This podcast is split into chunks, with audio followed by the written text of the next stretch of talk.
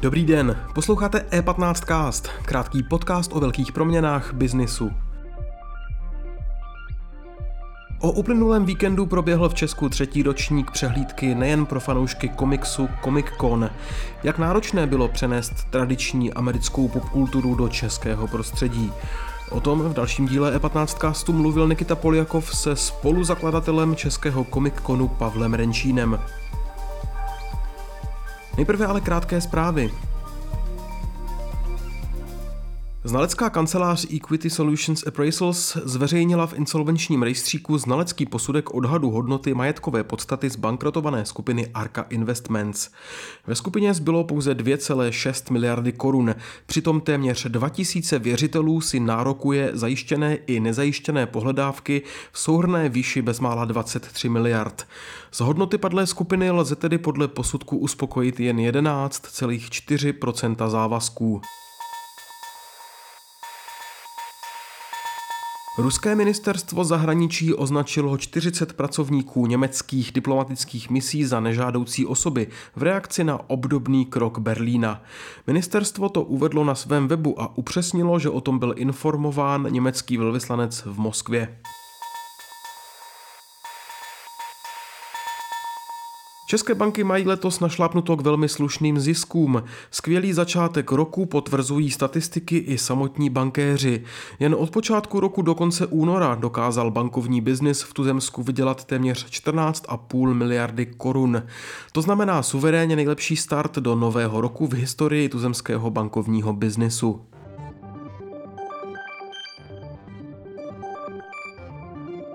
Další zprávy najdete na e15.cz. Teď je čas na rozhovor Nikity Poliakova dnes s Pavlem Renčínem. A teď už tu vítám Pavla Renčína, spoluzakladatele Českého komikonu. Pavle, dobrý den. Dobrý den.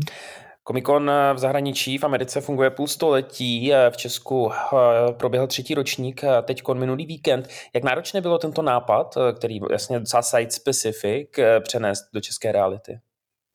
Tak eh, vlastně Komiko není žádná franšíza, kde by byly pevně dané uh, jakoby nutnosti, pravidla, podle kterých by to uh, jenom aplikovali organizátoři. Je to vlastně věc, která ve světě se v každé zemi, kde, kde Komikon probíhá, dělá trošičku jinak.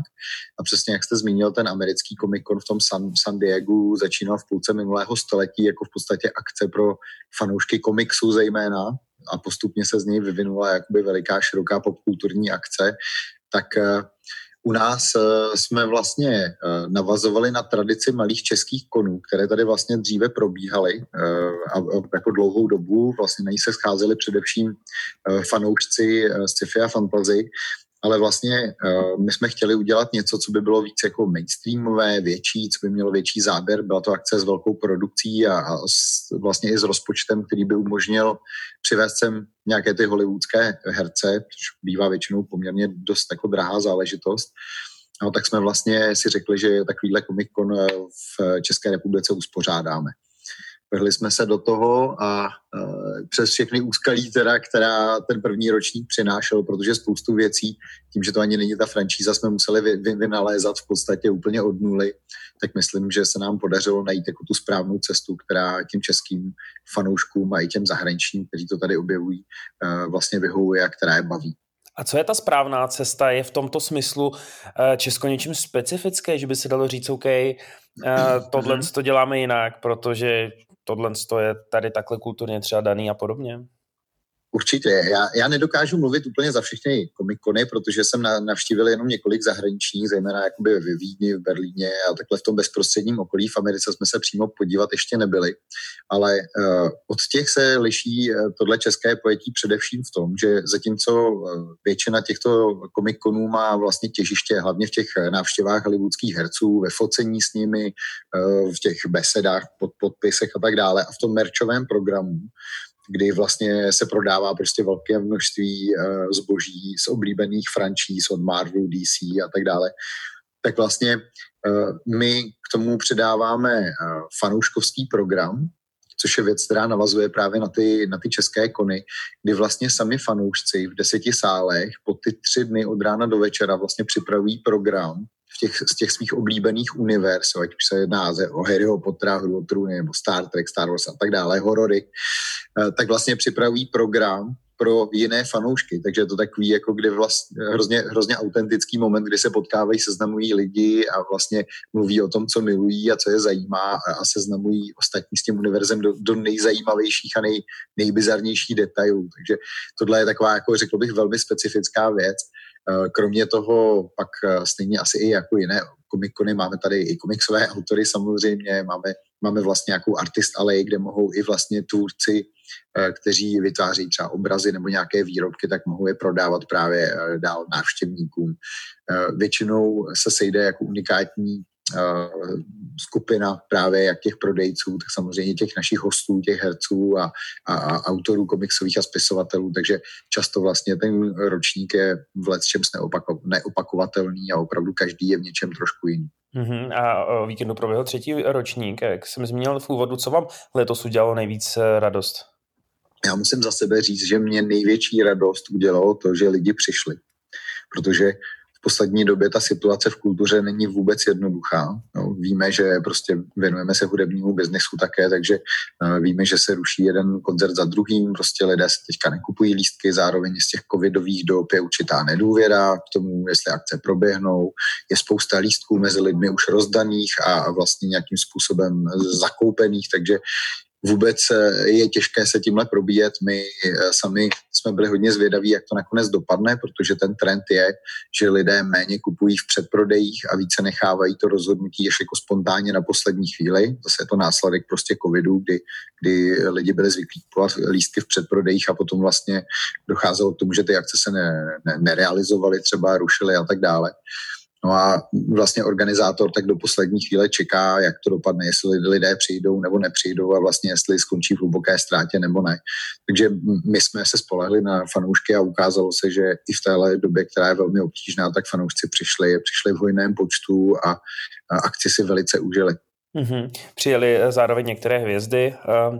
Seriálu a filmu. Je složité tyto lidi dostat na festival? Já jsem slyšel, že existuje přímo seznam lidí, kteří účinkují v různých filmech a jsou fanoušky nějak bráni a vedle toho ceník, kolik stojí vlastně ty lidé přivést. Jak to je?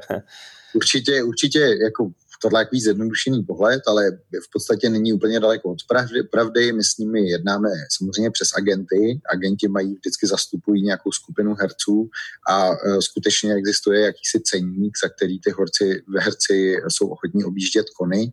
Má to takové specifikum, my vždycky ohlašujeme, že máme nějakého herce, že nás navštíví až ve chvíli, kdy máme podepsanou smlouvu s ním, protože chceme být co nej, nejkorektnější směrem k našim fanouškům. Nicméně ta smlouva obsahuje klauzu, klauzuly, že když herec dostane nabídku na natáčení nějakého filmu nebo seriálu, což je to vlastně jejich hlavní obživa, jo, která, kterou oni se živí a prostě nemůžou úplně říct jako nějakému režisérovi, že tady nebudou na natáčení, protože jedou prostě do Prahy na kon, tak to je, to je takový ten moment, kdy oni mohou uh, tu svoji účast zrušit prostě a i přesto, že máte uzavřenou smlouvu, tak se herec omluví. Většinou se nám to uh, jakoby alespoň jednou stane, protože uh, taková věc prostě realita, ten svět je velmi volatilní a prostě mění se z minuty na, na minutu. Takže my pak musíme uh, najít jako rychle náhradu, anebo případně se s tím hercem také domlouváme, že nám přijde příště, aby, aby fanoušci nebyli zklamaní, když už třeba se na toho herce těšili, tak přijde na další ročník komikonu. Je to vždycky poměrně dobrodružné, ale snažíme se, aby vlastně herci, kteří uh, jsou z těch nejoblíbenějších univerz, tak jako rovnoměrně zastoupení, tak aby se tam vždycky nějaký, nějaký objevili a aby, aby jsme měli jako dobrý tým. Mm-hmm, komiksy jsou obrovský biznis, miliardový a vy se hodláte rozšiřovat za hranice Prahy. Vím, že budete organizovat něco v Brně. Jaké jsou vaše další ambice s tím brandem v Česku?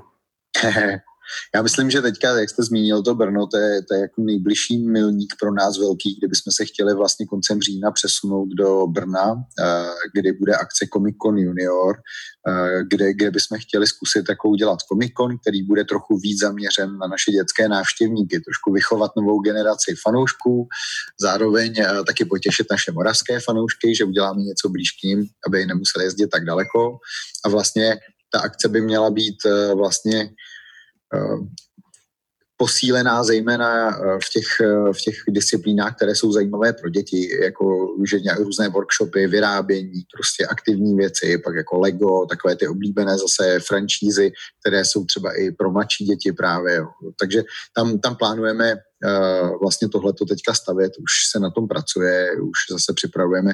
Současně teďka i ten další komikon, který bude za rok v Dubnu, takže eh, teďka myslím si, že máme dost práce s těmito dvěma projekty a pak máme ještě v hlavě několik dalších malých, které bych eh, teďka asi ještě neprozrazoval, protože jsou ve stádiu plánu jenom. Mm-hmm. No tak uvidíme. Pavle, vám přeju všechno dobré, odpočíňte si po náročném víkendu a mějte se krásně. Moc krát děkuji za rozhovor. Díky za pozornost. E15cast můžete poslouchat ve všech podcastových aplikacích a na webu e15.cz.